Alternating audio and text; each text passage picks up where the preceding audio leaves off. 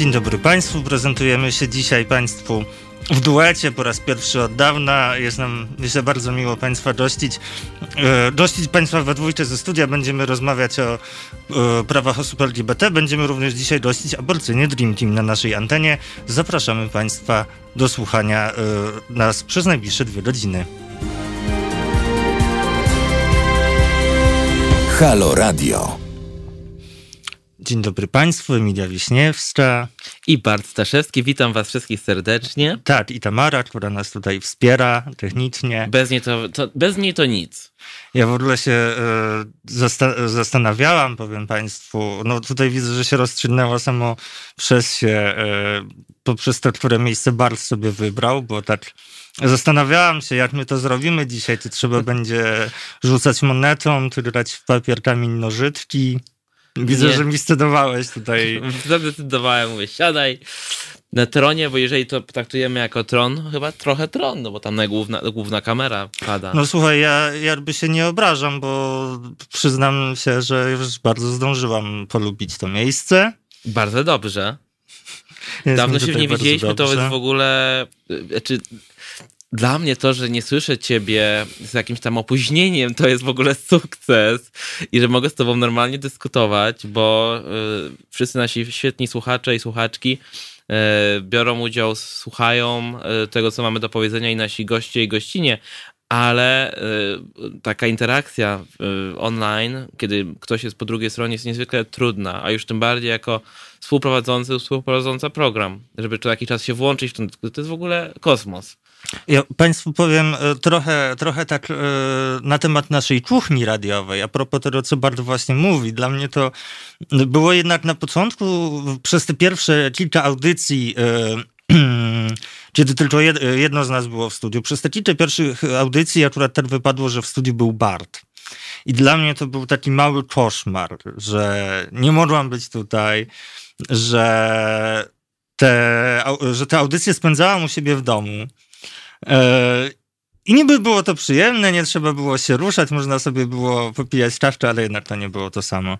A czy no, nadawanie z łóżka jest bardzo przyjemne, tak? Leżysz sobie rozgoszczony, aż momentalnie możesz odpłynąć, zapominając, że jednak ludzie cię słyszą. Ale mnie bardzo bawiło to, że w trakcie naszej audycji, również wtedy, nawet bardziej niż kiedy jestem w studiu, w trakcie naszych audycji, wtedy, kiedy właśnie ja nadawałam z domu, to złapałam się na tym, że bardzo intensywnie gestykuluję. Nie wiem, nie do końca wiem, do kogo gestykuluję, ale jakoś tak właśnie wyszło. Tutaj się już łączą pierwsi słuchacze. Marek Jerzy z nami jest, Dawid Olszak jest też na Halo Radio na Facebooku. Za chwilę będziemy też chyba oglądali na YouTubie. Nie wiem, czy ty masz, Emilia, tam ogląd YouTube'owy. Ja już dziękuję Aksjomatowi za pochwałę mojego piercingu.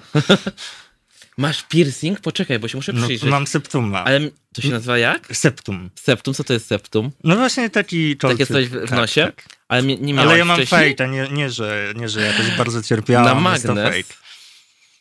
Kurczę, kiedyś chciałem mieć piercing, ale wystraszyłem się, że to będzie bolało. No ja Państwu powiem, tobie też, Bart, na wszelki wypadek, na przyszłość. Z fejtami trzeba uważać, bo ja fejki noszę też czasem w ustach i zdarzyło mi się ze 2 zjeść, więc nie ma tego złego. Ostrożność. Słuchajcie, strasznie jest nam miło, że jesteście z nami. Dzisiaj może opowiedzmy, kto jeszcze będzie u nas gościł później. Tak, dzisiaj tak jak Państwu zapowiadaliśmy, będziemy mieć gościnie. Naszymi gościniami będą osoby z Aborcyjnego Dream Teamu. Nasz plan był zresztą taki, żeby przekazać im czas antenowy tutaj u nas. Już wcześniej z okazji Dnia Widoczności Lesbijek, wtedy to się nie udało. Udało się dzisiaj, więc dzisiaj będziemy mieć to szczęście i zaszczyt rozmawiać z Aborcyjnym Dream Teamem. Tak, o Aborcyjnym Dream Teamie możecie bardzo dużo przeczytać w internecie. To dzięki okładce w Wysokich Obcasach temat bardzo stał się gorący, bo okazało się, że o aborcji można mówić bez potu, bez łez, bo też można o niej mówić w sposób normalny. I to pokazały dziewczyny. Pamiętam wtedy falę krytyki, jaka na nie spadła. Ja sam wśród osób krytykujących wtedy byłem, chociaż chyba tego nie zewnętrzniałem. A dzisiaj przeczytałem ten artykuł i mówię, kurczę, ale co mnie wtedy tak bardzo zdenerwowało, bo ja nie wiem. No i też trzeba powiedzieć, że Aborcyjny Dream Team ma swój wielki udział w takim przesuwaniu sposobu mówienia o aborcji w kierunku myślenia o tym jako szerszym uprawnieniu, nie skupiania się tylko na obronie istniejącego, w cudzysłowie, kompromisu, tylko również o jakimś myśleniu o liberalizacji prawa. To znaczy to myślenie o liberalizacji prawa antyaborcyjnego w Polsce było oczywiście zawsze obecne. Natomiast wraz z powstaniem aborcyjnego Dream Teamu ten przekaz się bardziej przebił, prawda? Tak, a czy mi się wydaje, że absolutnie. Wreszcie zaczęliśmy mówić o aborcji i że można mówić o niej w sposób normalny. To jest dla mnie najważniejsze. Wtedy, kiedy być może dla wielu z nas był to temat, na którym musieliśmy sobie wyrobić zdanie. Ja pamiętam, jak ja mówiłem sobie, aborcja to nie jest coś, o czym możemy mówić normalnie, tak, że to trzeba jednak jakimś poziomem takiej poważności, nie w sposób cukierkowy, tak jak pamiętam, te t-shirty były takie cukierkowe wtedy, tak, że aborcja jest okej, nie? Ale też... Później też nie wczytywałem się. Dzisiaj musiałem na potrzeby tego wywiadu, tej rozmowy się przygotować i wszystko do mnie już dotarło, wszystko zrozumiałem. Przekaz dziewczyn też zrozumiałem i one same o tym mówiły, że o takie reakcje mi chodziło, żeby wzburzyć ludzi i żeby się zastanowiły nad tym, żeby ludzie się na ten temat zastanowili, że aborcja, na temat aborcji też można mówić w sposób normalny i że aborcja jest prawem człowieka z pewnością też. Mnóstwo innych ciekawych rzeczy, o których będą mówiły nam dziewczyny z aborcyjnego Dream Teamu, które mają mega doświadczenie w zakresie praw reprodukcyjnych i nie tylko. Tak, i dzisiaj też chcemy Państwu przy tej okazji uroszczenia u nas dziewczyn z aborcyjnego Dream Teamu wskazać Państwu tutaj na powiązania między prawami reprodukcyjnymi a prawami osób LGBT. To są takie powiązania, też relacje między ruchami społecznymi, które w jakiejś części może są nieoczywiste i też o tych nieoczywistościach chcemy właśnie dzisiaj pomówić z dziewczynami, jak się będą za chwilę z nami łączyć. To jest dla mnie bardzo ciekawe, bo co do tego, że aborcja jest okej, się wszyscy zgadzamy, a teraz właśnie będzie to takie clue, o którym ty mówisz, tak? Czyli ta kwestia łączenia spraw osób LGBT z prawami reprodukcyjnymi i jak bardzo one dotyczą osób LGBT, jak bardzo dotyczą osób transpłciowych, to jest też bardzo ciekawe, o czym czasami się zapomina i wydaje mi się, że będziemy mogli tutaj dużo ciekawych rzeczy usłyszeć, nie? Tak, dokładnie. Też myślę, że po tych rozmowach też Państwu tutaj zapowiem, bo już mamy pytania o to, o tym jeszcze będziemy rozmawiać. Tutaj Marek Jerzy pyta, czy będziemy dzisiaj rozmawiać o tezach Bosaka. Myślę, że... Na pewno się o nie otrzemy. Tak. Co prawda, bo to jest coś świeżego. Ja dzisiaj widziałem, że ten internet znowu żyje. Ja się już tym tak niezdrowo nie ekscytuję, bo ekscytacji nam naprawdę w dzisiejszej rzeczywistości już mamy bardzo dużo. I szczerze powiedziawszy, to co teraz Bosak zrobił i wymyślił sobie te tezy, zatytułował je jak? Jakie? Nowy porządek, tak. Tam już czytałem analizę, że to jest nawiązanie do włoskiego ruchu faszystowskiego. I czy to jest... Ordino Nuovo. To tak. Się chyba tak nazywało.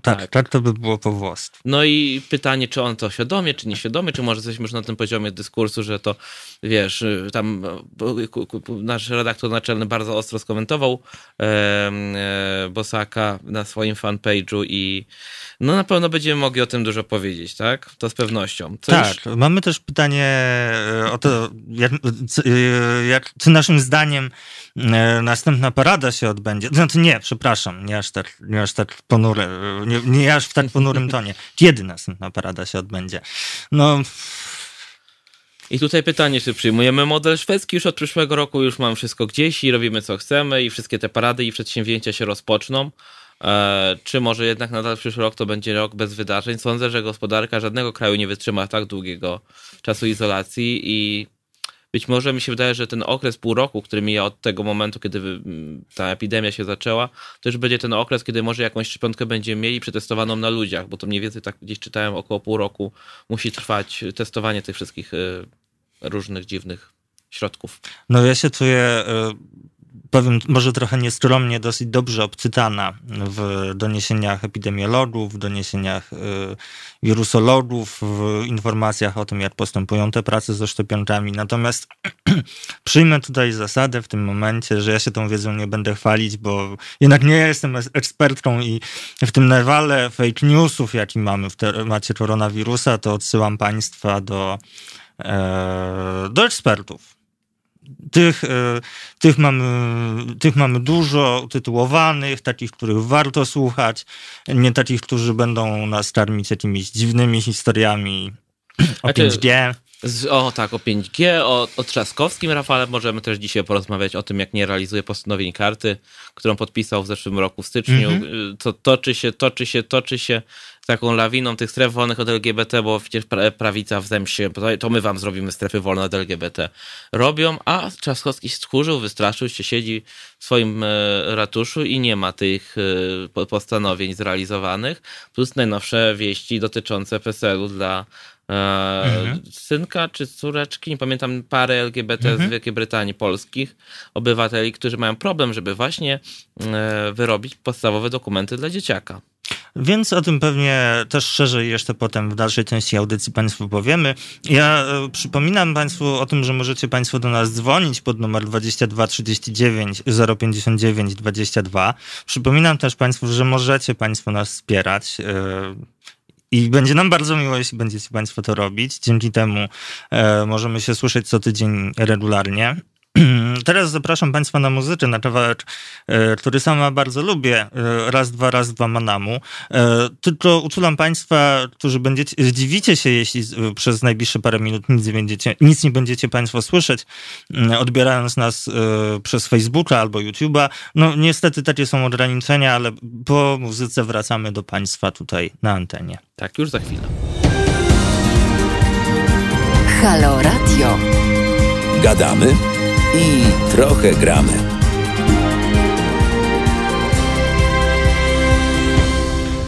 Witam Państwa ponownie. Emilia Wiśniewska. Wracamy na antenę po kawałku Manamu. Jest ze mną Bart Staszewski w studiu. Natomiast na linii przez aplikację witamy Karolinę Więckiewicz z Aborcyjnego Dream Teamu, aktywistkę aborcyjną i LGBTI+, prawniczkę, buntowniczkę, autorkę aborcyjnych haftów Abortion Embroidery. Na Instagramie możecie sobie Państwo śledzić. Karolina, czy się słyszymy? Halo? Tak, ja was słyszę. Cześć Karolina. Cześć, super. Cześć. Bardzo, bardzo się cieszę, że dzisiaj możemy się usłyszeć. Może jeszcze tak przypomnę, z jakiej to okazji się słyszymy. Z takiej okazji, która nam się trochę przesunęła, bo moje zaproszenie dla Aborcyjnego Dream Teamu tak się wzięło z takiej okazji, jaką był Dzień Widoczności Lesbijek, i chciałam tutaj porozmawiać na temat widoczności lesbijek właśnie w ruchach pro-choice, w ruchach działających na rzecz praw osób reprodukcyjnych. Czaro, czy ty mogłabyś powiedzieć coś na temat tego, jakie jest miejsce lesbijek, czy w ogóle osób LGBT w tych ruchach społeczno-politycznych? Tak, jasne. Właśnie pamiętam, że dokładnie z tej okazji ta audycja miała być i ta rozmowa ze mną. I ja sobie myślę, że są takie dwa aspekty, że z jednej strony rzeczywiście jest tak, że przynajmniej ja to tak widzę też w tym polskim ruchu, ale też w chorwackim, z którym mam dużo do czynienia, że te aktywistyczne osoby, które są zaangażowane w szeroko pojęty ruch feministyczny i też ruch na rzecz praw osób nieheteronormatywnych, nazwijmy to już tak bardzo szeroko, to że często są to podobne osoby i często jest tak, że właśnie też osoby niehetero, też dziewczyny niehetero są bardzo zaangażowane właśnie w te feministyczne rzeczy i też jest tak, że bardzo ruch, ja to też pamiętam, że od dawna też ruchy właśnie związane z teoretycznie prawami kobiet, tak, które gdzieś tam ruchy kobiece, chociaż to się też bardzo zaktualizuje też w kontekście w ogóle jakby tego słowa, tak, właśnie tej binarności, że są ruchy kobiet, prawda, i jakieś odróżniania od ruchy w sensie nawet od praw kobiet i to już jest trochę nieadekwatne, natomiast no pamiętam, że od dawna też jakby no, wspierały się te ruchy nawzajem, w takim sensie, że też no, feministki szeroko pojęte uczestniczyły w paradach równości, innych wydarzeniach, też na odwrót, że tak powiem, ale ja mam wrażenie, że jest jednak pewien taki bardzo duży rozdźwięk w takim sensie, że że niewidoczne jest jakby, niewidoczne są osoby, jakby niecis kobiety w rozmowie o aborcji, antykoncepcji, w takim sensie, że to też dotyczy nie tylko cis kobiet, że z jednej strony może być tak, że właśnie osoby, które działają się i głównie są zaangażowane w aktywizm na rzecz właśnie osób LGBTI+, ale nie widzą też tego w takim kontekście, że to, że kwestia aborcji, dostępności do antykoncepcji to nie jest kwestia cis kobiet, cis hetero kobiet, że tak powiem, o których my się wypowiadamy jako społeczność, czy LGBTI+, czy osoby działające na rzecz tej społeczności, ale że to też dotyczy osób nie heteronormatywnych, nie cis kobiet, więc myślę, że to jeszcze jest trochę daleko i ja też zauważyłam na dwóch jakby płaszczyznach po tym naszym poście, no bo my napisałyśmy taki post i ja też tego samego dnia u siebie na moim tym aborcyjnym, na tym profilu aborcyjnych haftów też zrobiłam taki haft lesbijki mają aborcję. No i my u nas na Aborcyjnym Dream Teamie i na fanpage'u i na Instagramie również na Dzień Widoczności o tym napisałyśmy. I no, na obu, jakby na wszystkich tych trzech kanałach, w sensie na dwóch kanałach Aborcyjnego Dream Teamu i tym moim instagramowym się rozpętała burza jakaś, że jak to lesbijki mają aborcję. I że jakby tak jakby jedyną w ogóle możliwością tego, że lesbijki mają aborcję, to jest taka sytuacja, że zachodzą w ciążę w wyniku przemocy seksualnej ze strony cis mężczyzn. I no to było takie, ja bym powiedziała, że bardzo trudne do jakby wytłumaczenia i do rozmowy. I tak jakby ciągle rzeczywiście nie było widać tego, że właśnie osoby, które się identyfikują jako lesbijki, mogą na przykład mieć konsensualny seks z mężczyzną, tak? I że to wtedy nie są prawdziwymi lesbijkami. No i tak dużo bardzo takiej dyskusji, która właśnie odsuwała też trochę w ogóle kwestię aborcji i właśnie była rozmową o takiej potrzebie jakiegoś definiowania, kto jest prawdziwą lesbijką, a kto nie. Ale to też świadczy o tym, że gdzieś tam potrzebujemy tych jasnych definicji, że jak ktoś jest lesbijką, to już po prostu musi mieć seks tylko z innymi lesbijkami, że tak powiem, więc albo z osobami bi ewentualnie, ale z dziewczynami raczej i kobietami, więc tak.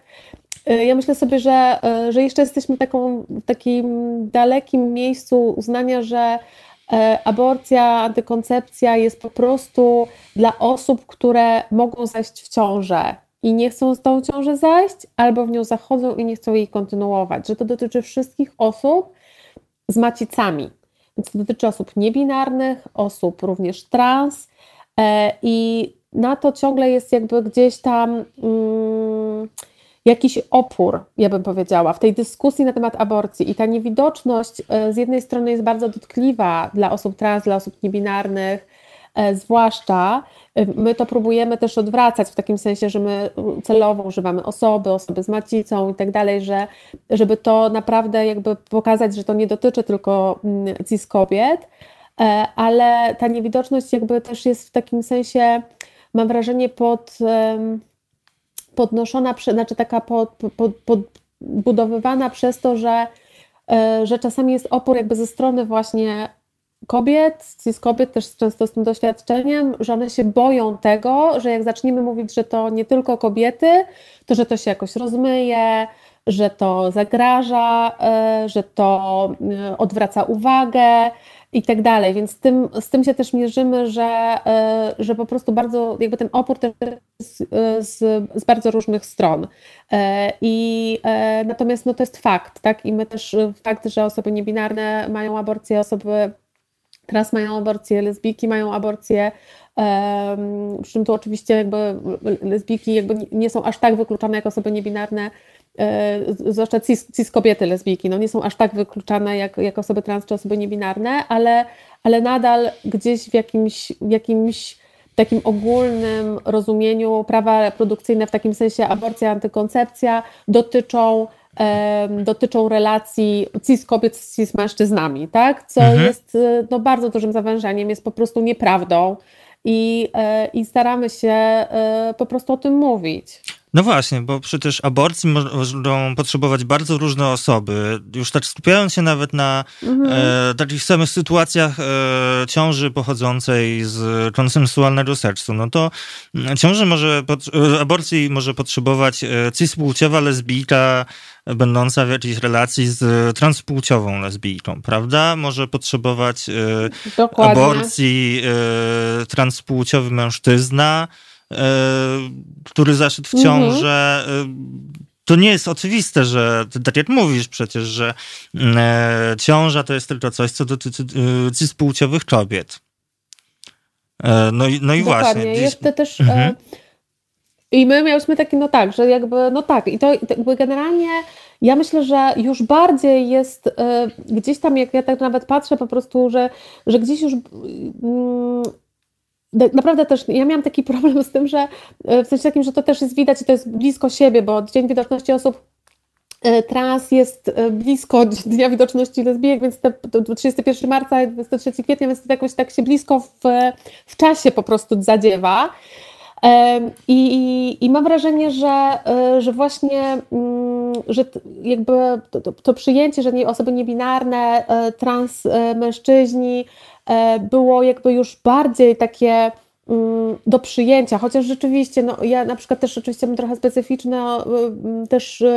specyficzną publikę, że tak powiem, na tym swoim haftowym, bo tam jest bardzo dużo osób ze Stanów, więc tam jest bardzo dużo osób, które mówią, że jakby nie ma czegoś takiego jak trans mężczyzna to jest po prostu kobieta, więc jakby nie mówcie, że mężczyźni zachodzą w ciążę, bo to jest kobieta, skoro ma macicę i tak dalej, więc tam tak dalej. Są oczywiście z tego typu dużo komentarzy. Myślę, że tutaj jakby u nas już jakby trochę łatwiej też w kontekście tego, że też pewne osoby, które u nas też jakby się wypowiadają pod postami, gdzieś tam już są bardziej przyzwyczajone, bo my rzeczywiście to robimy co roku. Natomiast to, co mnie zaskoczyło, to było bardziej ten Dzień Widoczności Lesbijek, tak? Czyli to, że my napisałyśmy właśnie to, co powiedziałaś, że lesbijka może być właśnie w relacji z kobietą trans, która nie przeszła operacji narządów i jakby jest z tego seksu po prostu ich może być ciąża, że może być oczywiście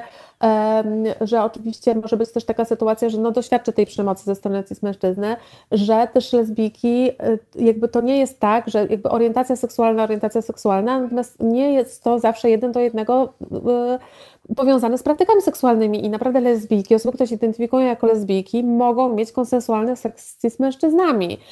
I to wzbudziło jakieś, to wtedy nie są lesbijkami, jakieś takie w ogóle, jakby co nas to obchodzi, że tak powiem, jakby my mówimy o tym, że lesbijki, to jest fakt, że osoby określające się jako lesbijki mogą mieć z bardzo różnych powodów seks z mężczyznami i w wyniku tego seksu zachodzić w ciążę i my nie rozstrzygamy, czy to są prawdziwe lesbijki, nieprawdziwe lesbijki i tak dalej, bo to jest ich sprawa, jak one się identyfikują.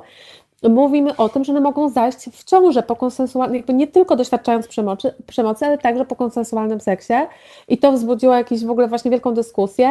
Natomiast ja miałam taki bardzo ciekawy i bardzo wzruszający post, to znaczy nawet taki nie komentarz, tylko wiadomość prywatną u siebie na tym profilu instagramowym o haftach, kiedy napisałam, lesbijki mają aborcję i dokładnie to samo napisałam, że lesbijki po prostu w taki jakby zachodzą w te ciąże i mogą zejść w ciążę i okazało się, że de facto w ogóle w pewnym momencie sobie uświadomiłam, że ja pominęłam jeszcze jedną rzecz, mianowicie taką, że lesbijki również zachodzą w ciążę w relacjach z cis kobietami w takim sensie, że na przykład korzystają z dawcy in vitro i tak dalej i mogą jakby zajść w ciążę jakby taką wspólną, o której wspólnie zdecydują i na przykład może się zadziać coś, co sprawi, że nie będą tej ciąży kontynuować.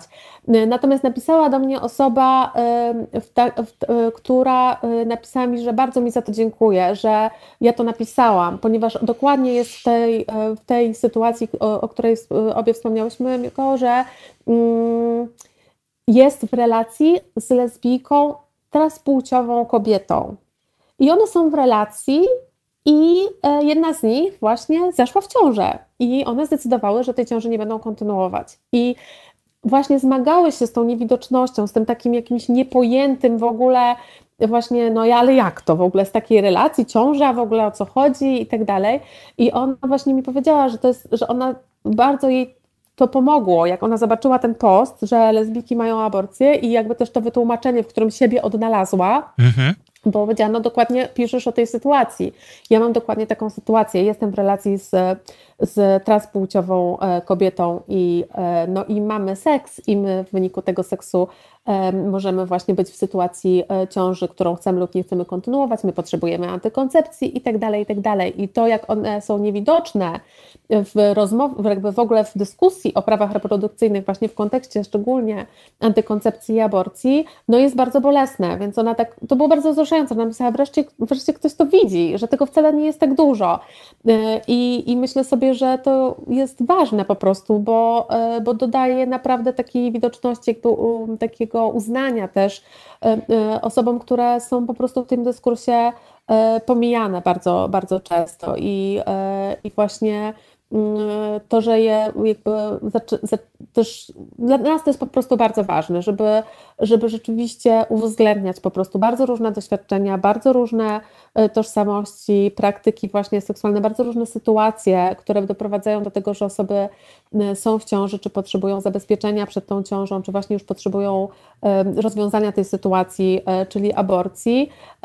I będziemy to robić, bo to jest po prostu ważne i jakby nie ma sensu, no to jest tak, że jakby gdzieś tam w jakimś sensie się właśnie potem rozpętuje ta dyskusja właśnie która jest no czasem trudna i przykra, ale myślę, że warto mimo wszystko, żeby właśnie pokazywać tą różnorodność, tą złożoność jakby i to, że naprawdę osoby różnych tożsamości, różnych orientacji potrzebują dostępu do aborcji. Mi się wydaje, że jest taka grupa społeczeństwa, która zawsze będzie rechotać, jak usłyszy to, że osoby, że w jednopłciowych związkach rodzą się dzieci, że mężczyzna też może mieć aborcję, bo jak nie dodamy, że chodzi o transpłciowego mężczyznę, to w ogóle ha, ha, ha i hi, hi, hi. A jak dodamy, to inne ha, ha, ha. Dokładnie, więc każda z tych opcji będzie zła tak. I zawsze będzie, ale w Polsce niestety mamy olbrzymi problem z taką grupą, która zawsze będzie rechotała i będzie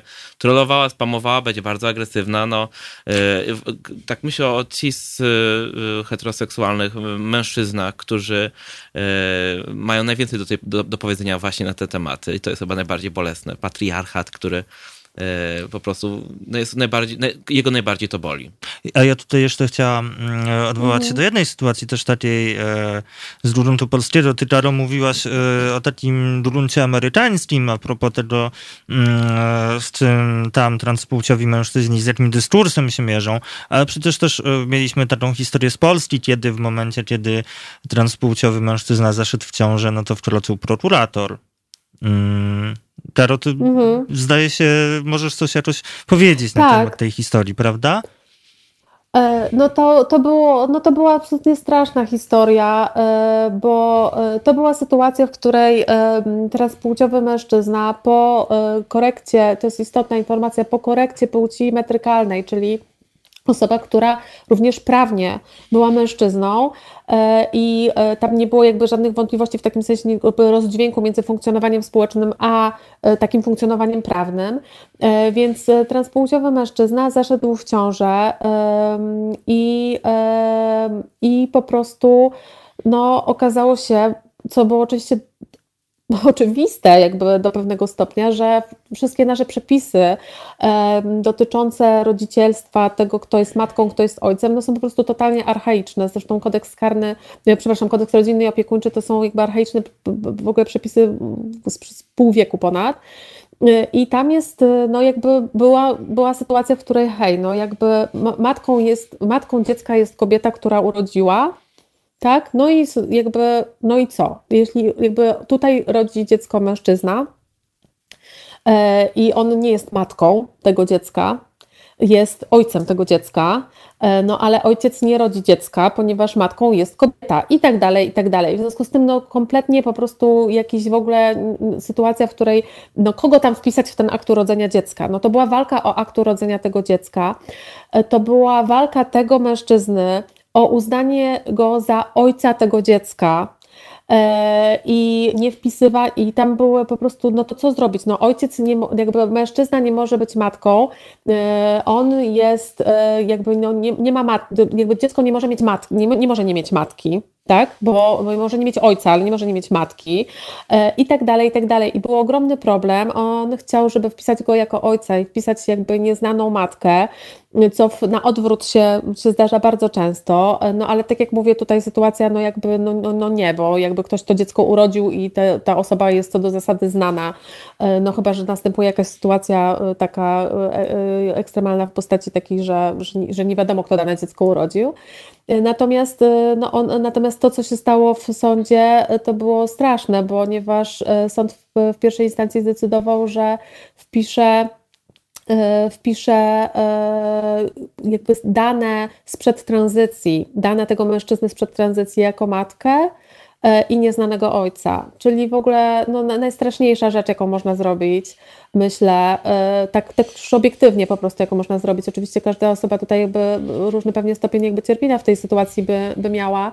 No ten mężczyzna miał bardzo, jakby to było straszne po prostu, tak? Czyli jakby kompletne nieuznanie, wrócenie do danych sprzed tranzycji, czyli no, taki rodzaj krzywdy, którą często się robi osobom trans, czyli używanie tych imion, danych, tak zwanych dead name'ów, tak? Czyli tych martwych imion, które osoby jakby odrzucają, nie chcą, po prostu bo im się kojarzą z życiem, którego nie chcą. Ale tutaj rzeczywiście była taka sytuacja, że wkroczył prokurator. Dlaczego? Dlatego, że ten mężczyzna również jakby zdecydował się tę ciążę kontynuować. I tam prokurator zażądał wznowienia postępowania o korektę płci, o uzgodnienie płci, o korektę płci metrykalnej, ponieważ uznał, że jeżeli on chce kontynuować tę ciążę, to być może tranzycja była pomyłką, dlatego że no, w takim razie odkrył po prostu, nie wiem, instynkt macierzyński, nie wiadomo co i chęć kontynuowania ciąży, bycia w ciąży, no a co, przecież kto może być w ciąży? No kobieta jest w ciąży i ma instynkt i tak dalej. No oczywiście mówię już tak bardzo ironicznie stereotypami, no więc i jakby tym sposobem myślenia tego prokuratora, więc należy wznowić postępowanie i po prostu cofnąć tą tranzycję, no bo on tak naprawdę jest kobietą i przez tą sytuację po prostu tutaj się zorientowaliśmy, że jednak popełniliśmy błąd. No absolutnie straszna sytuacja, która też to trwało bardzo długo.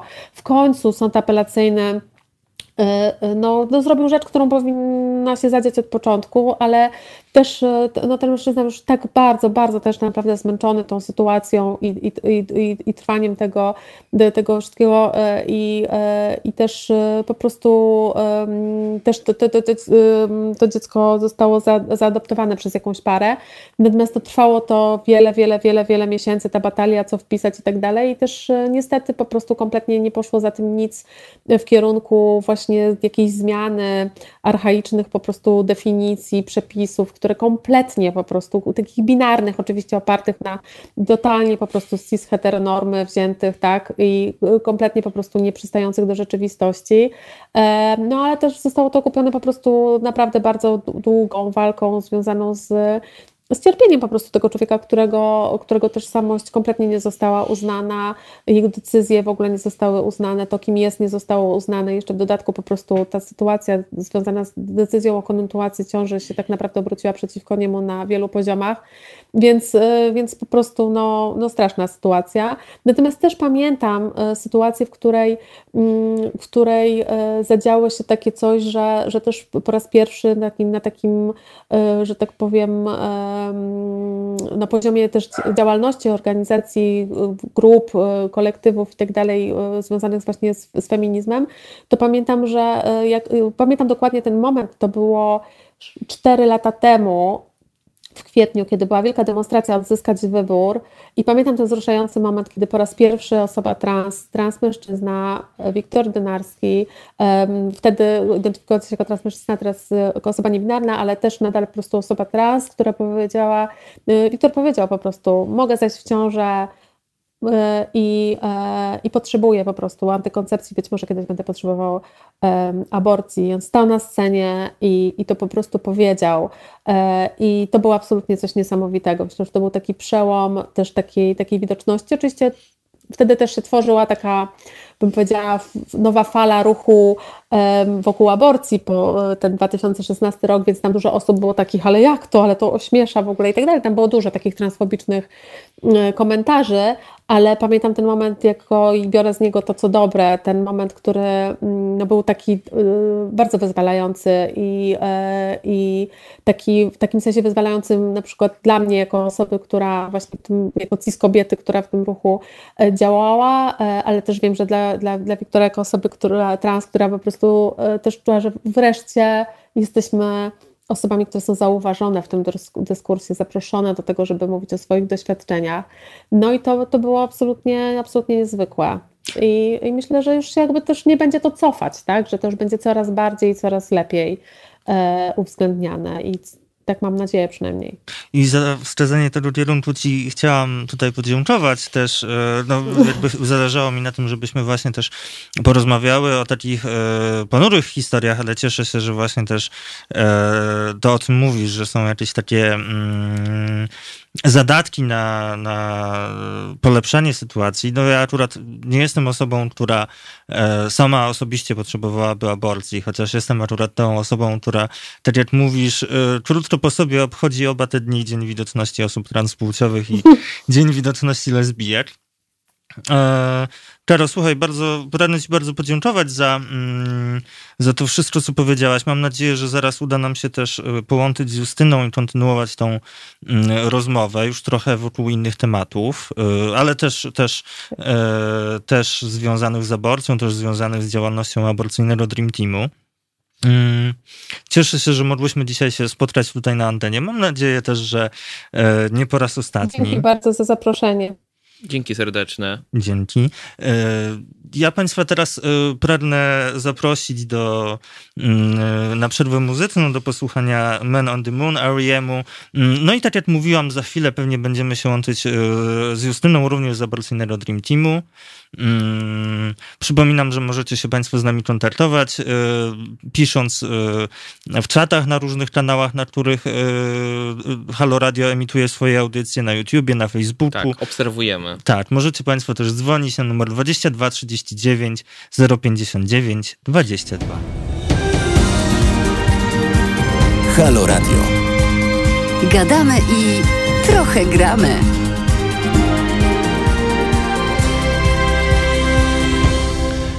Wracamy na antenę z rozmową z aborcyjnym Dream Teamem. Teraz jest z nami Justyna Wydrzyńska, członkini aborcyjnego Dream Teamu, założycielka Kobiet w sieci i forum maszwybor.net.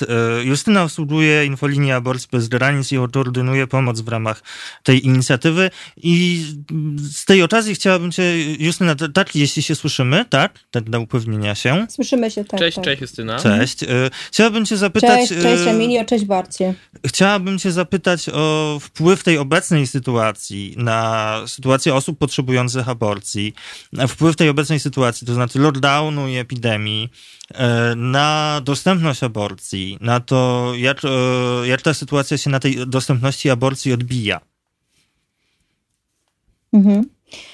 Dzięki za to pytanie.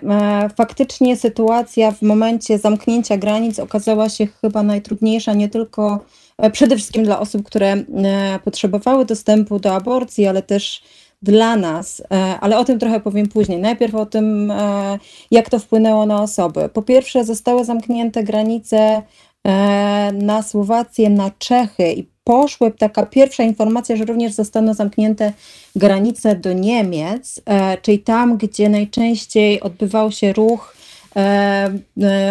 tej, tak w cudzysłowie nazywanej turystyki aborcyjnej, ale również Poczta Polska ogłosiła informację, że zamykają transport przesyłek, czyli realizację przesyłek zagranicznych, co wpływało na przesyłki związane z otrzymywaniem tabletek aborcyjnych od organizacji Women Help Women czy Women on Web.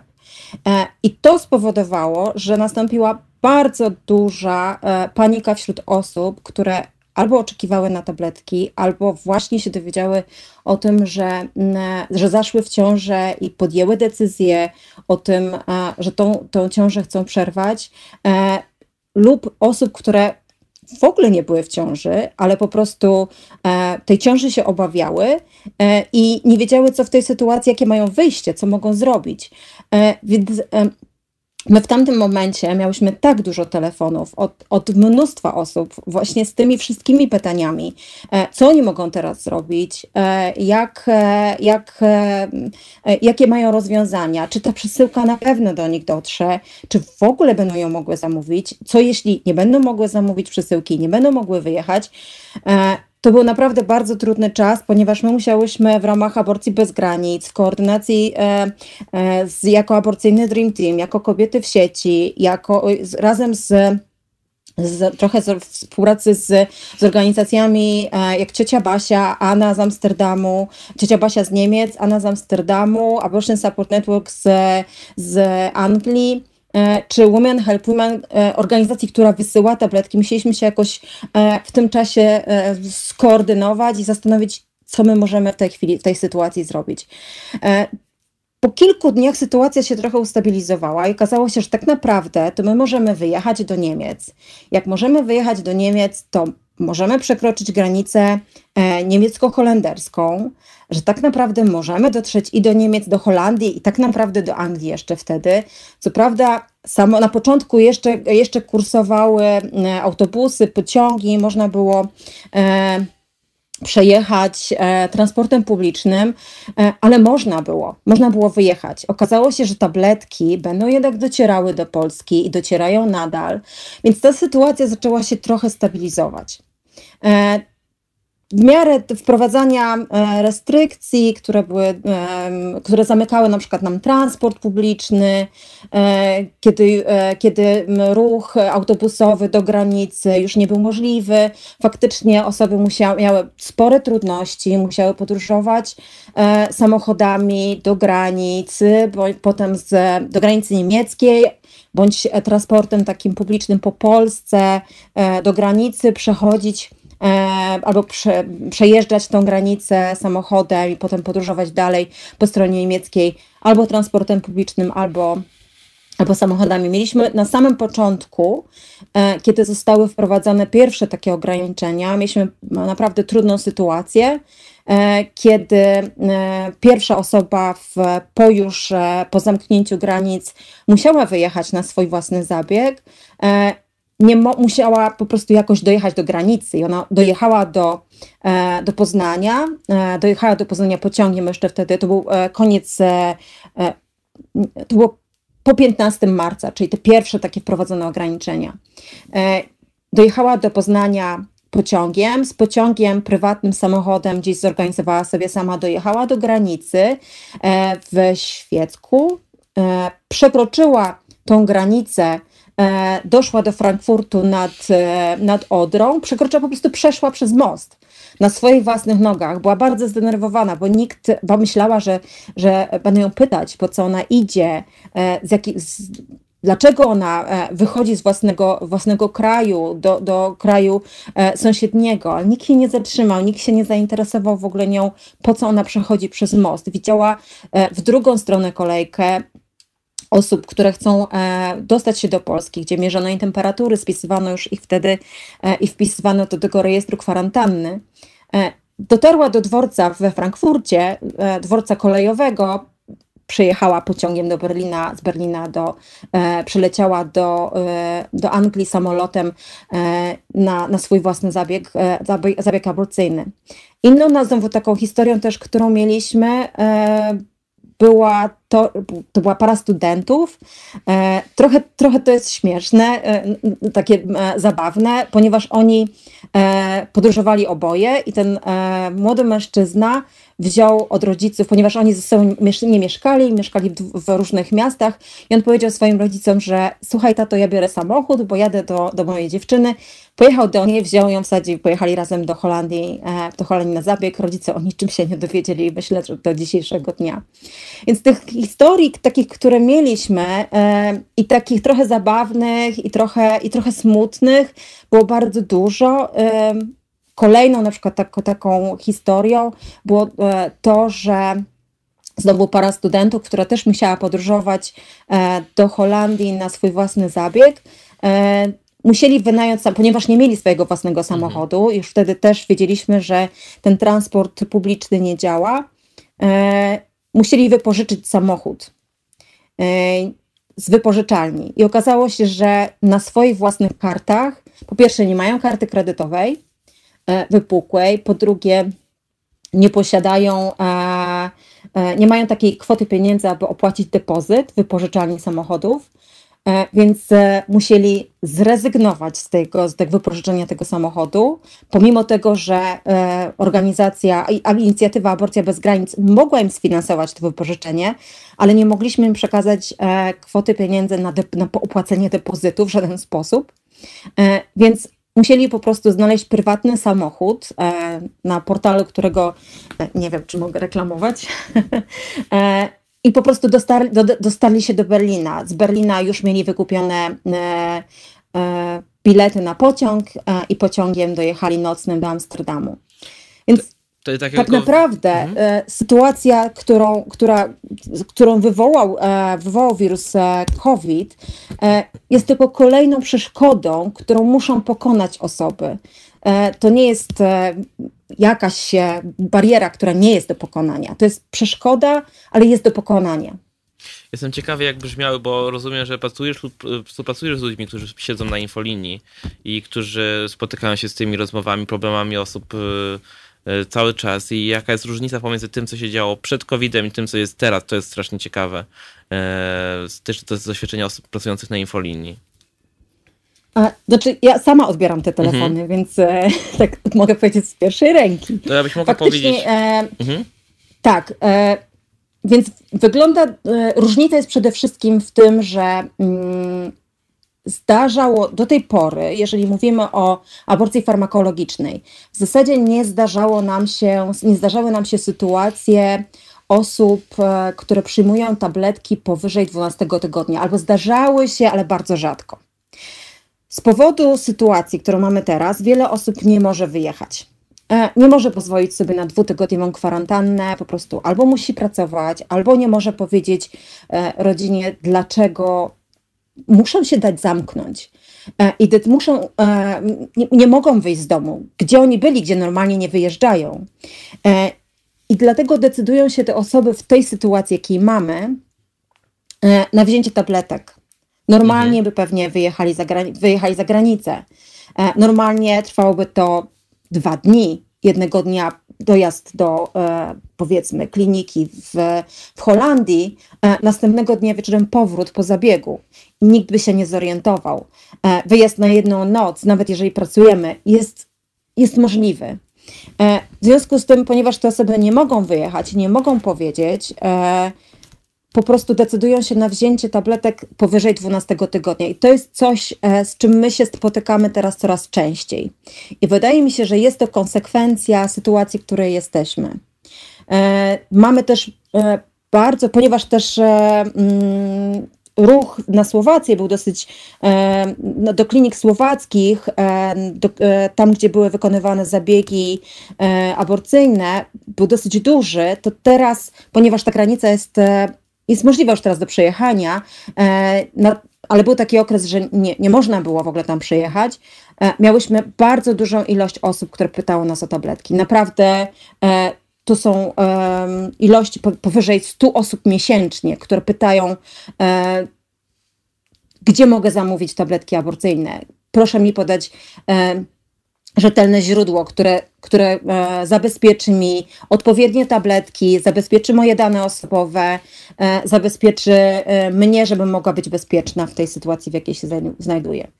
A tak mówisz tutaj o takich surowych liczbach, a tak w stosunku do sytuacji sprzed pandemii, to jaka jest ta zauważalna różnica, na przykład właśnie w ilości telefonów czy zapytań, które dostajesz? Normalnie przed pandemią, to prawda, inicjatywa Aborcja Bez Granic jest dosyć młodą inicjatywą. W zasadzie wystartowałyśmy 11 grudnia, czyli w zasadzie mogę powiedzieć o 3 miesiącach, 2,5 w zasadzie. Miesięcznie miałyśmy około 250-300 telefonów. W miesiącu kwietniu, takim pełnym miesiącu, gdzie funkcjonujemy w zamknięci w domach, odebrałyśmy 550 telefonów, mniej więcej. Ta liczba jest porażająca, ale pytanie, czy tak. Skąd wynika to, że akurat ludzie, a czy w jaki sposób ludzie dowiadują się o tym, że istniejecie? Może tak zadam pytanie. No myślę, że bardzo dużym kanałem informacji to jest Aborcyjny Dream Team, który tutaj publikuje informacje na temat aborcji bez granic. Musimy też złożyć bardzo duży ukłon dziewuchom, które udostępniają nasz numer telefonu dosyć często. Internet, przede wszystkim internet to jest to miejsce, gdzie można uzyskać informacje na nasz temat. I to jest też nowa rzecz, którą zaczynamy obserwować, że lekarze zaczynają, mamy kilka dosłownie takich sygnałów od osób z nami kontaktujących się, zaczynają nas polecać lekarze. Mhm. Miałyśmy jakiś czas temu telefon od osoby, która poszukiwała czy potrzebowała wyjechać za granicę i powiedziała, że w trakcie wizyty u lekarza, kiedy po prostu była na badaniu celem potwierdzenia ciąży, lekarz otworzył jej artykuł o aborcji bez granic i powiedział, proszę tu zadzwonić. Ja nic więcej nie mogę powiedzieć, ale proszę tam zadzwonić, jeżeli pani potrzebuje przerwać swoją ciążę. To w pewnym sensie... Uważam, że to jest bardzo dużo. To w pewnym sensie oczywiście jakby dobrze, że w sytuacji, kiedy mamy, również mieliśmy przed epidemią jakiś duży problem z dostępnością do aborcji, ale to oznacza, że właśnie takie inicjatywy stają się, jakby po prostu zastępują to, co powinno być zapewniane przez jakiś publiczny system, prawda? Tak. Ja bym była naprawdę bardzo szczęśliwa, bo gdyby lekarze naprawdę... Ja rozumiem, że oni się mogą bać sami udzielać informacji. Mogą nie znać do końca prawa, mogą być zastraszani w pracy, mogą być przekazywane im fałszywe informacje o tym, że informacji mogą udzielać, że to nie jest coś, za co zostaną im odebrane prawa do wykonywania zawodu, czy zostaną skazani za pomocnictwo. Ja bym naprawdę była bardzo szczęśliwa, gdyby chociaż powiedzieli, potrzebujesz przerwać ciąży, to jest twoja sprawa, ale to jest organizacja Women Help Women, to jest miejsce, gdzie możesz zamówić tabletki, ja to znam, to jest bezpieczne, tu możesz, Aborcja Bez Granic, czy Aborcyjny Dream Team, czy Kobiety w sieci, tu możesz się skontaktować i zapytać, jak to wygląda. Jeżeli chcesz przyjść do mnie po wszystkim, ja cię przebadam, porozmawiamy. Naprawdę uważam, że to jest na dzień dzisiejszy to jest szczyt moich marzeń. Mhm. W ogóle tutaj tak w przerwie jeszcze chcę nawrócić, bo w przerwie pomiędzy naszymi rozmowami na antenie jeszcze rozmawiałam z Karo i ona też wspominała właśnie takiej historii z teraz, z tego czasu, który mamy właśnie, historii osoby transpłciowej, która potrzebowała też pomocy cioci Basi. Tak. Ja próbowałam Karolinie przemycić to, ale ona rozmawiała z wami tak bardzo intensywnie, że nie zauważyła mojej wiadomości. Tak, miałyśmy po raz pierwszy historię, kiedy zgłosiła się do nas na naszą skrzynkę facebookową, napisała osoba transpłciowy mężczyzna, który potrzebował aborcji. Ja już teraz dokładnie nie pamiętam, jak to się zadziało, ale Karolina skontaktowała się z nim, znaczy on się skontaktował z Karoliną telefonicznie, ponieważ ta osoba bardzo się obawiała wizyty w szpitalu tu w Polsce. Bardzo się obawiała tego, że początkowo my namawiałyśmy tą osobę na zamówienie tabletek, ale ze względu na jej strach i na wiele obaw, które były z tym związanych, ona bardzo chciała wyjechać do Niemiec i tam przeprowadzić zabieg chirurgiczny i pomogłyśmy skontaktować wtedy ją z ciocią Basią i ona faktycznie tam pojechała i wszystko skończyło się dla niej bardzo szczęśliwie. Myślę sobie jeszcze jednej rzeczy pod wpływem tego, co mówisz, pod wpływem tej historii, że właśnie takie inicjatywy jak te, które wy tworzycie, mają jeszcze jeden taki aspekt uzupełniania luk jakiegoś publicznego systemu. Taki mianowicie, że jeśli ten system ma opinię niezbyt jest przyjaznego osobom transpłciowym, no to takie osoby transpłciowe potrzebujące aborcji będą z dużym prawdopodobieństwem najpierw szukać kontaktu z wami, prawda? Licząc na to, że być może wy będziecie w stanie przedstawić jakieś opcje dojścia do osób, które nie potraktują ich w transfobiczny sposób. My przede wszystkim nie pytamy nikogo o płeć. To naprawdę dla nas jest nieistotne. Wydaje mi się, że to, co mówicie, to jest w ogóle świetne, że ta inicjatywa istnieje i że mówimy też o tym teraz, przypominając wszystkim naszym słuchaczom, słuchaczkom, że tu mogą się zgłosić, tu mogą polecić ten bezpieczny kontakt i ilość telefonów, o których mówisz, że a jest ich aż tyle, a jest ich jeszcze więcej w czasie epidemii, to jest porażające, a to, że mamy zamknięte granice nadal, dobrze myślę? Tak, granice w tym sensie, że podróżowanie jest problematyczne, na pewno nie pomaga i tutaj chyba możemy tylko przypomnieć, telefon do was, jeżeli mogłabyś przypomnieć, żeby każdy z nas mógł sobie zapamiętać. Tak, telefon do Aborcji Bez Granic to jest 22 29 22 597. I można kontaktować się pewnie z wami też przez internet w jakiś sposób mailowy pewnie też, czy nie? Można kontaktować się z nami mailowo, to jest administracja@maszwybor.net, ale można pisać też na fanpage Aborcyjnego Dream Teamu i na fanpage Kobiet w sieci. My tutaj wzajemnie się koordynujemy i porozumiewamy między sobą. Zresztą jeśli osoba skontaktuje się z którąkolwiek organizacją znajdującą się w ramach inicjatywy Aborcji Bez Granic, czyli Ciocia Basia, Anna, Women Help Women, zawsze zostanie przekierowana we właściwe miejsce. Więc wystarczy, że skontaktuje się z którąkolwiek z naszych organizacji partnerskich. Na pewno uzyska pomoc. Jeszcze tak zastanawiam się, czy wśród osób, które telefonują, jest mnóstwo stereotypów na temat aborcji, takiego strachu, który jest spowodowany tymi stereotypami, fałszywymi informacjami, które są w mediach na przykład też. Tak, przede wszystkim największą obawą, jeśli chodzi o aborcję farmakologiczną, to jest to, że dostanę krwotoku i pojadę do szpitala, czyli to, że aborcja jest niebezpieczna. Drugim takim mitem, który jest bardzo rozpowszechniony, to jest obawa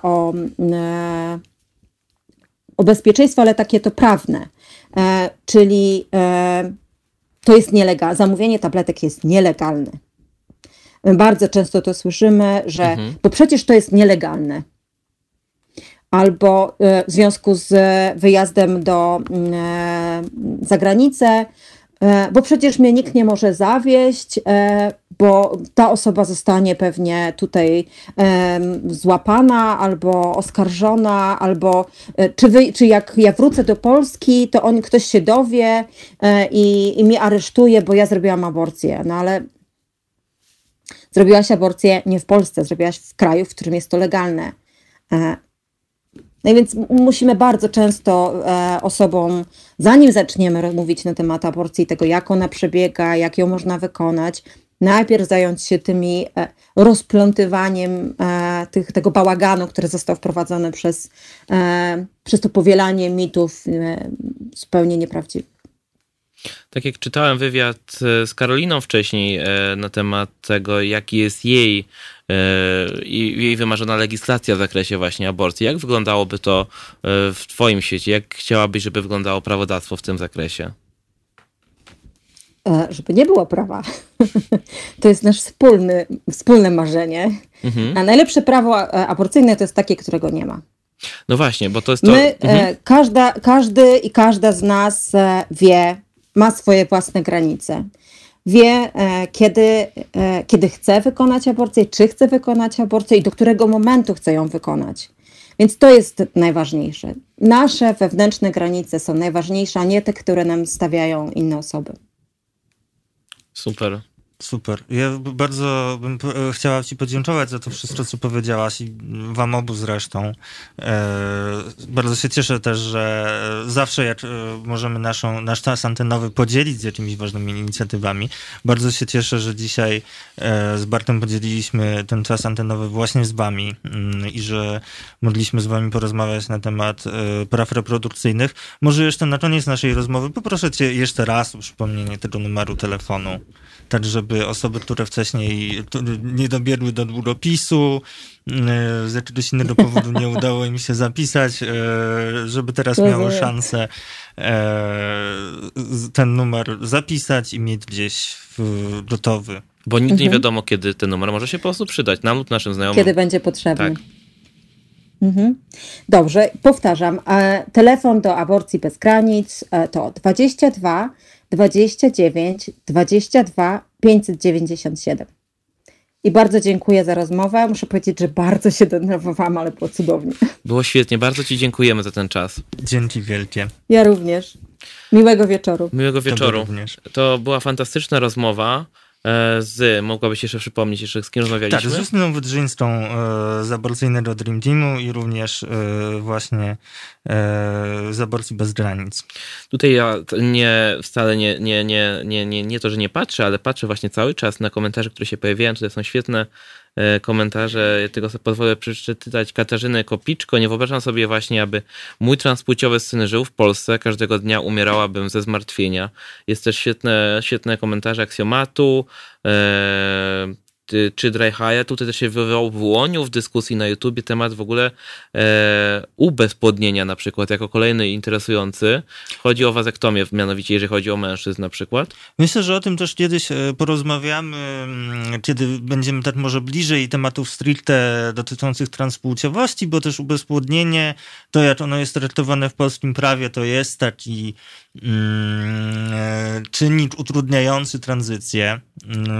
Taki czynnik, który komplikuje różne procedury, więc pewnie do tego tematu możemy zapowiedzieć, że jakoś wrócimy przy takiej okazji. Tak, mi się wydaje, że to jest mega ciekawe. Z punktu widzenia, czytałem jakiś artykuł na temat cis-heteromężczyzny, który w wieku 20 kilku lat przechodził właśnie wazektomię, ponieważ chciał ją po prostu przejść i lekarz chyba się 16 razy dopytywał, czy na pewno jest pewny swojej decyzji.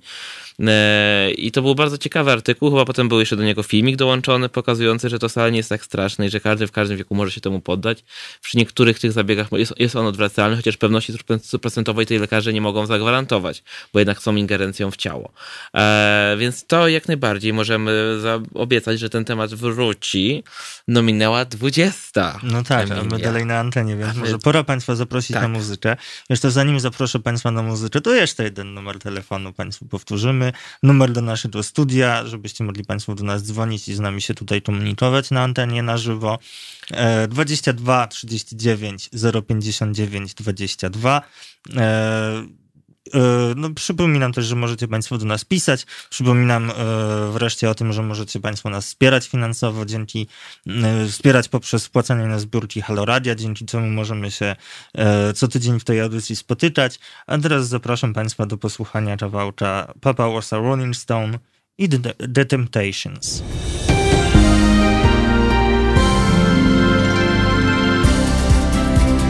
Halo Radio. Pierwsze radio z wizją.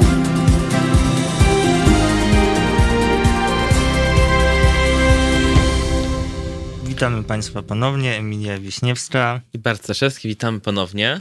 Bart, spojrzysz na zegarek? Jest 20:19, czyli minęła 20, już naprawdę poważnie minęła. Ja w ogóle ostatnio słuchałam tej naszej konkurencyjnej audycji, straszna jest, nie polecam państwu. Ach, dobrze. Tak, tej, bo byłam zainteresowana, czy mamy wybory, czy nie, więc po prostu odpaliłam reżimową telewizję, ale się nie dowiedziałam. Tutaj Jacek Denel jakiś czas temu pisał dokładnie w dniu jakoby wyborów, że mu się wyświetliło mnóstwo powiadomień wszystkich akcji typu spal kartę, podrzyj kartę, zniszcz kartę, wszystkie różne akcje, które powstały. No on mówi, że nie może zniszczyć, bo nie dostał karty. Takie to wszystko, że Facebook wyprzedził rzeczywistość, bo tam na Facebooku to wydarzenie doszło do skutku. Nikt żadnego z tych wydarzeń nie odwołał. I nikt, żadne z nas nie ma żadnego trudnego wyboru co do prezydenta lub prezydentki, którą miałby wybrać. No to chyba przed nami. No i może być trudny, tak się chyba zapowiada. Może być straszny ten wybór. Jeszcze tak wracając do tematu poprzedniej audycji, do tematu bardzo ważnego, jeżeli macie jakiekolwiek pytania dotyczące chociażby słownictwa, którego czasami używamy, a wiemy, że może być trudne, niezrozumiałe dla nie wszystkich, bo to nie jest podstawa programowa w szkole niestety. W ogóle w szkole jest niewiele rzeczy, które powinny tam być. Czyli jeżeli nie rozumiecie, czym jest cispłciowy mężczyzna, cispłciowa kobieta, co to znaczy być cispłciowym, to może za chwilę, Emilia, wyjaśnisz, na przykład w dwóch słowach, albo więcej niż dwóch słowach. No tak, na zasadzie przypominajcie, zawsze warto sobie przypomnieć choćby wiedzę podstawową. Osoba cispłciowa to jest taka osoba, której tożsamość płciowa zgadza się z tą płcią przypisaną przy urodzeniu. Osoba transpłciowa to jest każda osoba, której tożsamość płciowa się z tą płcią przypisaną nie zdradza. Czyli płcią metrykalną na przykład, można tak mówić? No, jakoś to już weszło do użytku to sformułowanie płeć przypisana przy urodzeniu, może trochę też na zasadzie tłumaczenia z angielskiego, bo to sformułowanie płeć metrykalna rzeczywiście ono może było wcześniej częściej używane. Teraz ta płeć przypisana przy urodzeniu weszła też do użytku w języku polskim, ale ma taki bardziej źródło słów angielskich. A czym się różni płeć od tożsamości płciowej? To jest skomplikowane, bo trzeba by się zastanawiać nad tym, czym jest płeć i co w ogóle jest to jakieś takie pojęcie, do którego należałoby przywiązywać jakąś wielką wagę, bo im dłużej byśmy na ten temat rozmawiali, to tym bardziej by się okazywało być może, że płeć to jest takie pojęcie, które więcej zaciemnia niż nam rozjaśnia.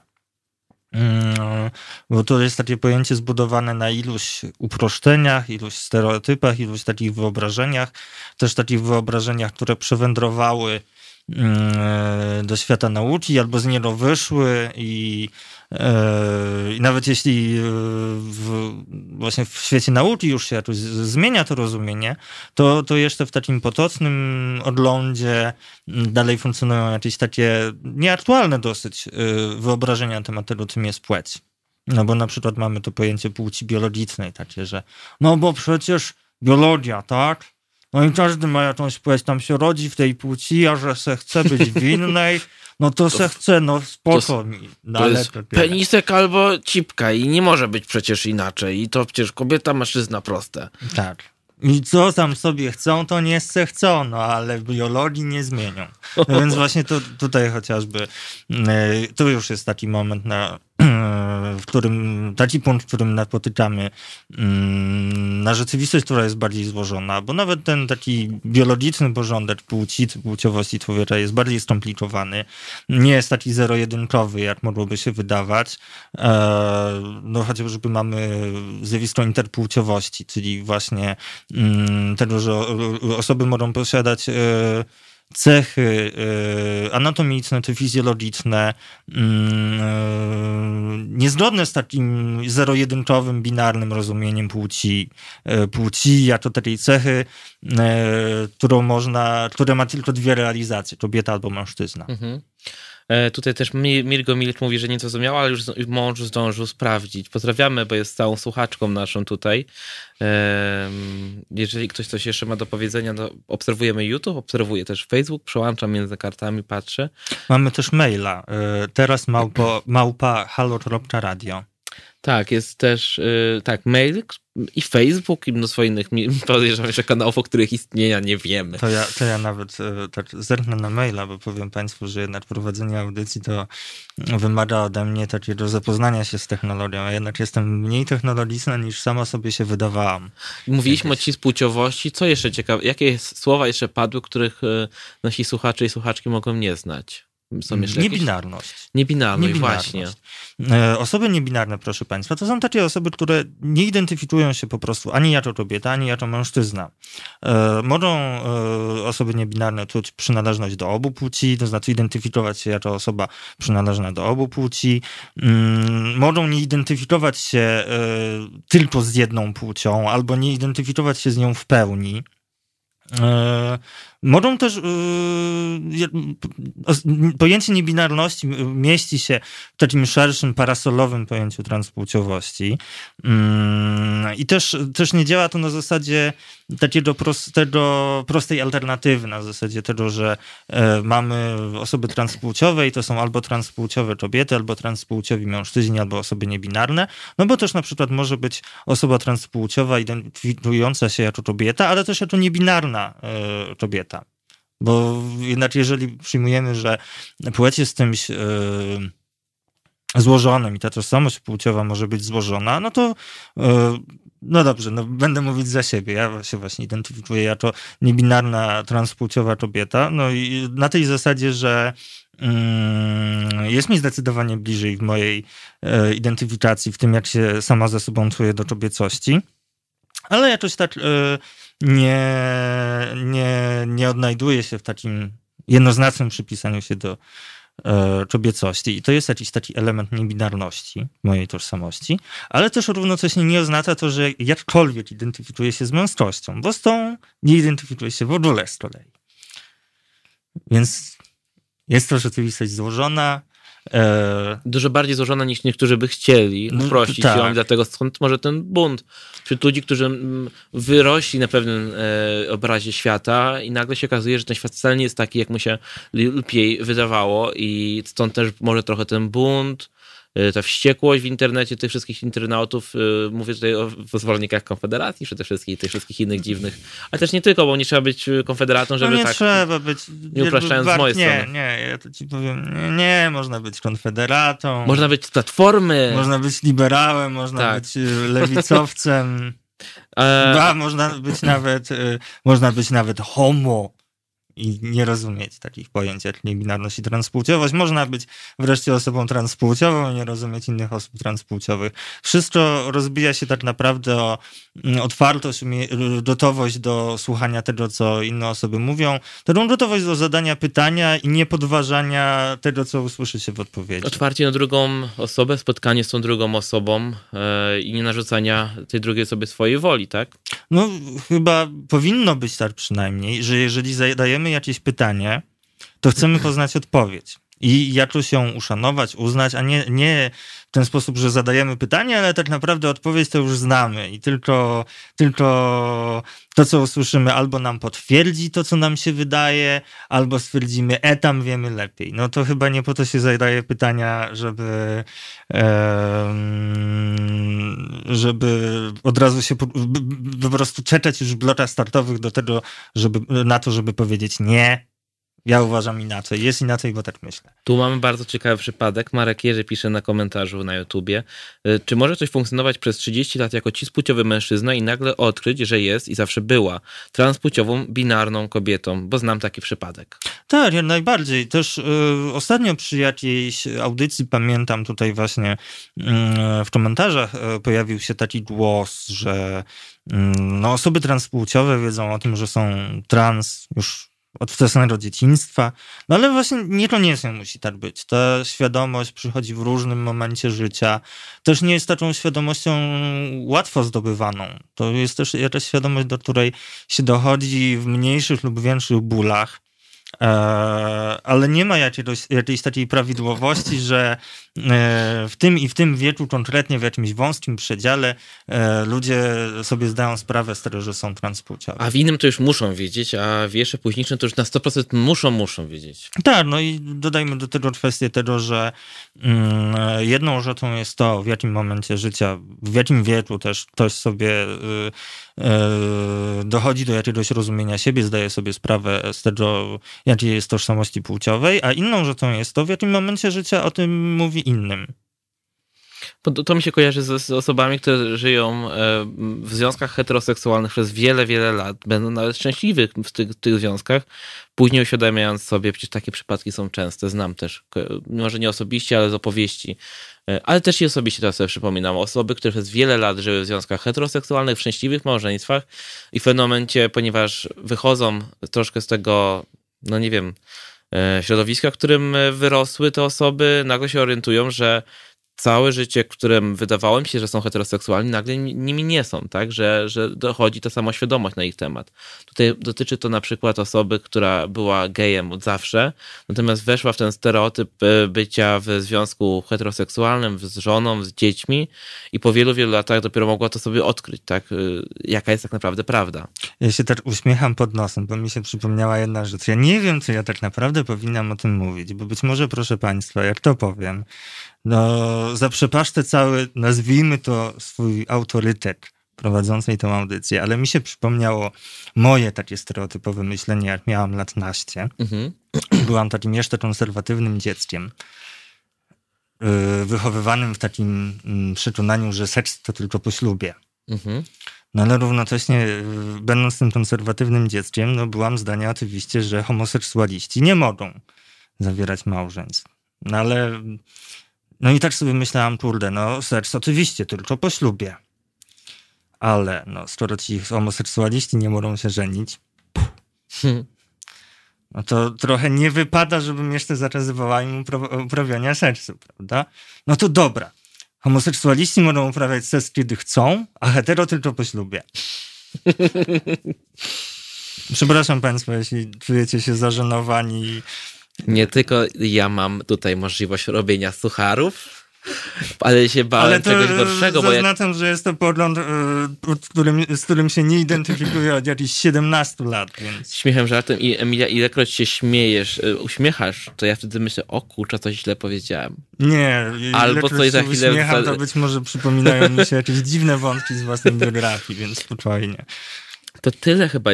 Wydaje mi się, wyczerpaliśmy temat. W sensie na pewno moglibyśmy jeszcze na ten temat dużo rozmawiać, natomiast jeżeli jeszcze macie jakieś pytania, tutaj ja teraz obserwuję, czy komentarze Marka Jerzego, czy Katarzyny, czy Aksjomatu, czy Dryhaja, którzy są na YouTubie i którzy tutaj z nami słuchają nas i komentują. Na Facebooku też staram się odświeżyć, co tutaj się dzieje.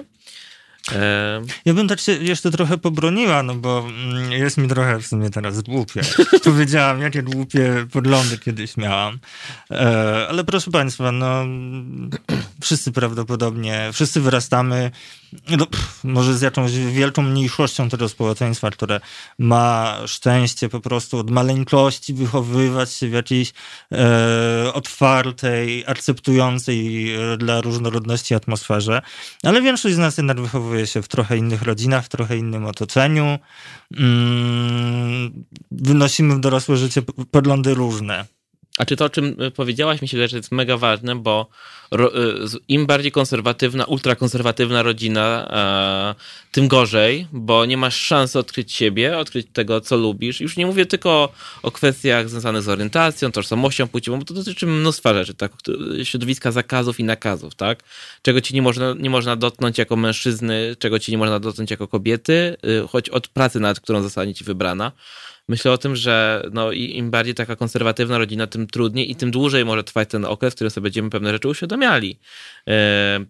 Że no, to wszystko, o czym powiedziałem wcześniej, no, przykłady mężczyzn, których znam osobiście, którzy wyrośli w związkach z kobietami, mieli z nimi dzieci, a później się potrafili uświadomić sobie to, że jednak są gejami i wcale nie są biseksualni, chociaż mówili o swoich partnerkach jako o świetnych osobach i o świetnych relacjach, które z nimi stworzyli, ale relacjach, których w tamtym okresie były jedynymi, które sobie mogli sobie na przykład uświadomić i żadne inne nie wchodziły w grę, bo to jest grzech, bo kompleksy jakiegoś rodzaju, które zostały wpojone przez rodziców na przykład, bo rodzice tutaj jednak odgrywają olbrzymią rolę, bo brak wiedzy, bo nie umiałem tego nazwać na przykład do tej pory, a nagle dostaję słownictwo i zaczynam sobie rozumieć, że świat jest bardziej złożony niż ten zero-jedynkowy, binarny.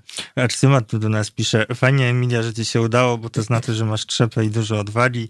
Ja dziękuję za te ciepłe słowa i też, no jakby w sumie podzieliłam się tym właśnie z taką myślą, taką myśl tutaj państwu chciałam zasiać, że warto się edukować, warto mieć jakąś otwartość, gotowość sobie do zmieniania swojego zdania, zwłaszcza na tematy, które nas bezpośrednio nie dotyczą, bo w tematach, które nas bezpośrednio nie dotyczą, to większą wiedzę prawdopodobnie mają inne osoby. Ja też może tutaj dokonam takiego małego coming outu. No dawaj, jak już wieczór zwierzeń, to wieczór zwierzeń. Że jak miałem te kilkanaście lat, 14, 15, 16, 17, do których tam chyba 18 roku życia, może 19, to byłem homofobem, byłem transfobem, byłem bardzo wierzącym, może ocierającym się o nacjonalistą, który wierzył w to, tak bardzo przerażony tym światem na zewnątrz, w tym Lublinie, w którym mieszkałem i się wychowywałem, byłem tak bardzo przerażony tym światem na zewnątrz, bo tak sobie później to zidentyfikowałem, szukając powodów tych dziwnych uczuć, które we mnie wtedy się rodziły, że to był jedyny sposób, jaki mogłem sobie tą rzeczywistość określić, tak?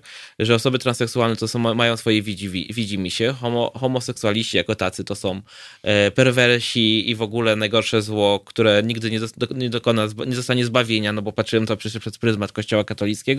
Jedyne właściwie wyjście dla wierzącego geja, nacjonalisty, który chce coś zrobić, osiągnąć w życiu, to jest życie w, jak to się mówi, bez seksu, czyli w celibacie, oddanie się, nie wiem, jakiejś sprawie, najlepiej sprawie narodowej, nie wiem, do pierwszej miłości, potem to wszystko pękło, tak? Pierwsze zakochanie i człowiek spadł na ziemię, ale niektórym nie. Niektórym zostaje tak na zawsze, prawie. Do pierwszej wpadki, mi się wydaje. Znaczy wpadki ma na myśli do tego, że, bo tak mówię o tych wszystkich homofobach, transfobach, to potem się okazuje, że i tam kogoś tam boku, coś tam i potem pierwsza wpadka to już niestety przepadło. Mój chłopak znalazł taką stronę internetową, amerykańską, gdzie zbierane są wszystkie przypadki konserwatywnych polityków ze Stanów, którzy okazali się ostatnio na przykład gejami, bo na czymś ich przyłapano na przykład, tak? I jest na przykład, tam jest taki licznik, ile dni od ostatniego przyłapania senatora, homofobicznego senatora na gejowskim stosunku na przykład, tak? Także mi się wydaje, że taka, może ona nie jest niezbędna, bo bałbym się takiego otwartego powiedzenia o tym, ale na pewno wśród wielu osób, które są homofobami, podejrzewam, że jak czasami obserwuję to, co się dzieje w tej debacie publicznej, wśród tych najbardziej zagorzałych homofobów. Nie chcę nazywać nikogo z nazwiska, bo też nie chcę robić procesu sądowego, ale widzę w nich siebie za tego dzieciaka, który, tylko że oni już to wyrośli w tym, obrośli w jakieś konkretne tych Kamerunów, Regnerusów, innych naukowców z południowych Stanów Zjednoczonych i teorie, które potwierdzają ten ich światopogląd, tak? Ale widać tam wiele złości, jakiejś nienawiści. Już nie chcę wchodzić w ich emocje, bo to nie moja sprawa, ale gdzieś tam jestem ja z tych mając 16 lat. Na szczęście już nic z tego nie zostało.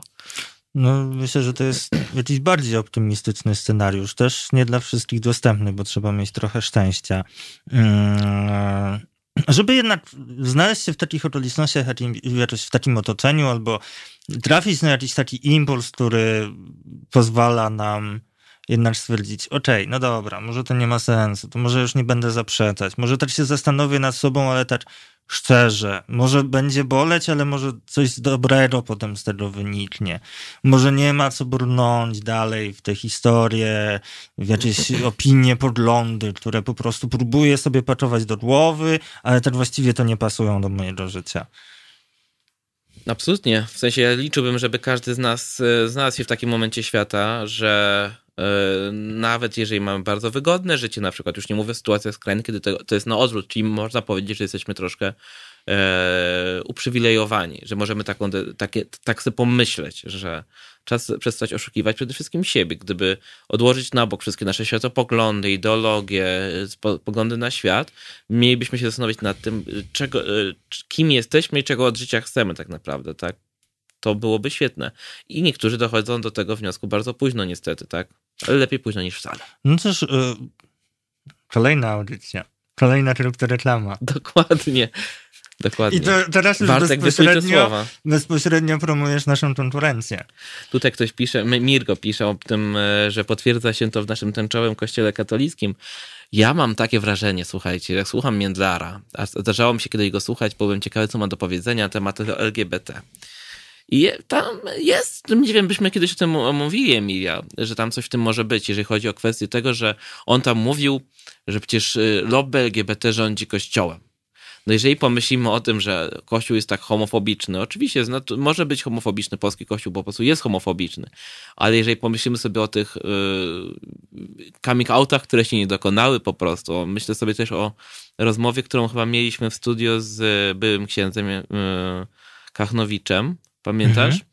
Nie wiem, czy ty wtedy byłaś. Ja jeszcze nie pamiętam. Tak, ciebie nie było. No to rzeczywiście, no, ilość gejów, którzy są w kościele katolickim, no jeżeli chodzi o lesbijki na przykład, to już nie powiem, bo one nie mają tego głosu niestety w kościele, ale jeżeli chodzi o gejów, osoby, które po prostu są LGBT w kościele i z tego tytułu, no nie wiem, są po prostu homofobami, transfobami bardzo często też, bifobami, no to podejrzewam, że tutaj ten problem na pewno jest. To się nie bierze znikąd. No ale też jest to przestrzeń, która może niespodziewanie, no na pewno nie jest to intuicyjne, domyślne, może być też przestrzenią dla osób LGBT, tak?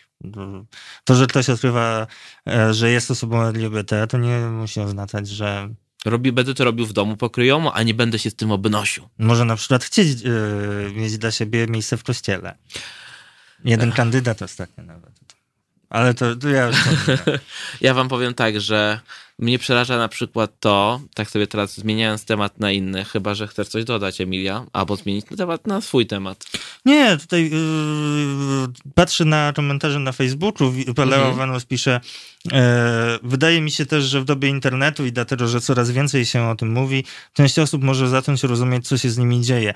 I myślę sobie o tym, że oczywiście internet jest tutaj pomocny. Internet też jest jakąś taką przestrzenią, która zmienia społeczeństwo także poza internetem. Zmienia życie offline i społeczeństwo offline. Natomiast tym, co jest tutaj potrzebne, to taka kompleksowa zmiana świadomości społecznej, bo gdybyśmy mieli bardziej akceptujące społeczeństwo, bardziej dostępne przekazy mówiące o akceptacji, zrozumieniu, gotowości do wspierania osób LGBT, gdyby nie trzeba było się tego naszukać w internecie, to też myślę, że mniej byłoby takich gorzkich historii osób, które najpierw musiały się poturbować, zanim doszły do rozumienia tego, czym są.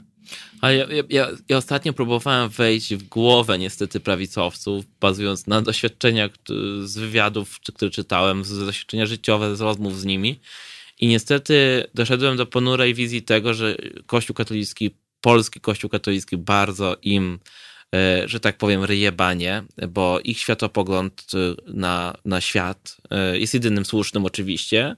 I bazowałem tutaj na wywiadach ludzi, którzy prostym językiem, w sposób prosty, bez żadnych tam zawalowanych teorii, mówili o tym w wywiadach samorządowców z lubelskiego, nie wskazując już o którym samorządzie myślę, bo im mniejszy samorząd, tym mniej osób po prostu tam się wypowiada do mediów. I tam po prostu bardzo wprost ci samorządowcy mówili, że zakazaliby marszów równości, bo to jest obnoszenie się ze swoją seksualnością, widzę niemoralny grzech, który się promuje, widzę, trzeba tego zakazać. I mówili to bez żadnej kokieterii, mówili to o tym wprost, podpierając się też Kościołem katolickim i swoją wiarą, bardzo głęboką wiarą, tak?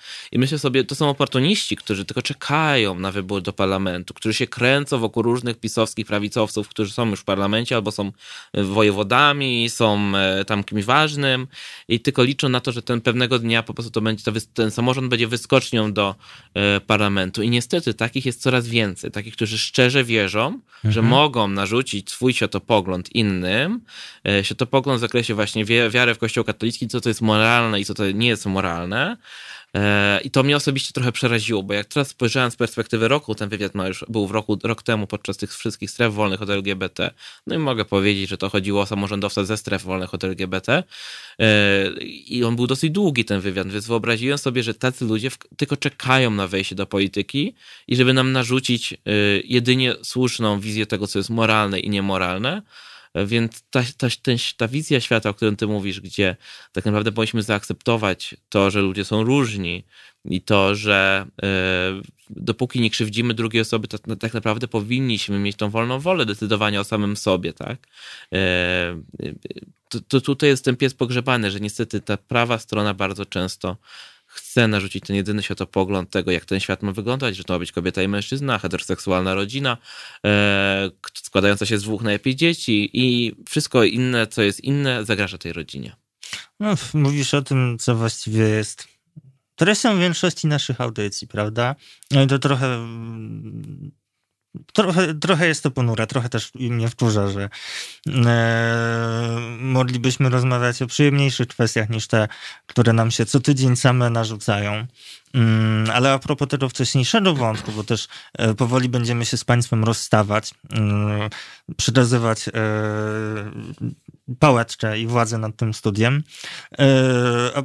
A propos tego wątku, o którym rozmawialiśmy chwilę wcześniej, to akurat ten wątek wraz z nami z anteny Halo Radia dzisiaj jeszcze nie zejdzie, bo za chwilę tutaj będziecie państwo mieli w studiu Joannę Frejus, która o seksualności będzie rozmawiać z Dominikiem Hakiem i Pauliną Klepat, więc zachęcamy państwa do pozostania z Halo Radiem. No i też dziękujemy za dzisiejszą audycję. Ja jeszcze pragnę na koniec państwu przypomnieć o możliwości i o potrzebie wspierania Halo Radia, wpłacania na zbiórki, dzięki którym Halo Radio może działać, my możemy się słyszeć, możemy przekazywać, przemycać państwu tutaj co tydzień porcje jakichś ważnych informacji i wiedzy i też, co mnie bardzo cieszy, oddawać czas antenowy ważnym inicjatywom, tak jak dzisiaj Aborcyjnemu Dream Teamowi. Tak, absolutnie. To jest radio w 100% obywatelskie. Nie utrzymuje się z żadnych korporacji i reklam. Utrzymuje się dzięki wam, dlatego tak bardzo musimy o tym przypominać, bo wiemy, że to jest jedyny sposób. My was prosimy po prostu o to wsparcie, żeby ta audycja i inne były kontynuowane z ekspertami na tematy popularne i niepopularne, na tematy ważne i mniej ważne. Po prostu to wszystko, co nas dotyczy, o tym my rozmawiamy i chyba już będziemy pracowali. Ja wam bardzo dziękuję za dzisiaj. Jak zwykle w każdy wtorek o 19:00 Emilia Wiśniewska, Bart Staszewski. Proszę państwa, słyszymy się za tydzień. Do usłyszenia. Do usłyszenia. Dzień dobry, nazywam się Kuba Wątły. Jestem pomysłodawcą projektu Halo Radia, pierwszego w Polsce w pełni profesjonalnego medium dla obywateli. Dla niektórych z państwa jestem też ojcem dyrektorem, chyba dlatego, że czasami udzielam się w naszych programach nagle i z zaskoczenia. I dobrze, wszak dobre toruńskie wzorce są zawsze w cenie, no poza tym jednym. Pan Rydzyk gromadzi pieniądze, by nas dzielić i z czasem doprowadzić do wojny domowej na tle religijnym. My prosimy natomiast państwa o wsparcie, by móc z wami rozmawiać, by wspólnie się uczyć, by tolerancję zastąpiła akceptacja. Zauważyliście, jak różne są te dwa słowa? Akceptujmy siebie i akceptujmy to, że po 30 latach, od 1989 roku, tylko dzięki państwu możemy tworzyć medium bez udziału polityków i nie na pasku korporacji. Pamiętajcie o nas codziennie. I jeśli chcecie być częścią naszej społeczności, to słuchajcie, oglądajcie, piszcie, mówcie i finansujcie swój obywatelski projekt Halo Radia. www.halo.radio/SOS. Dziękuję w imieniu wszystkich dziennikarzy i swoim własnym.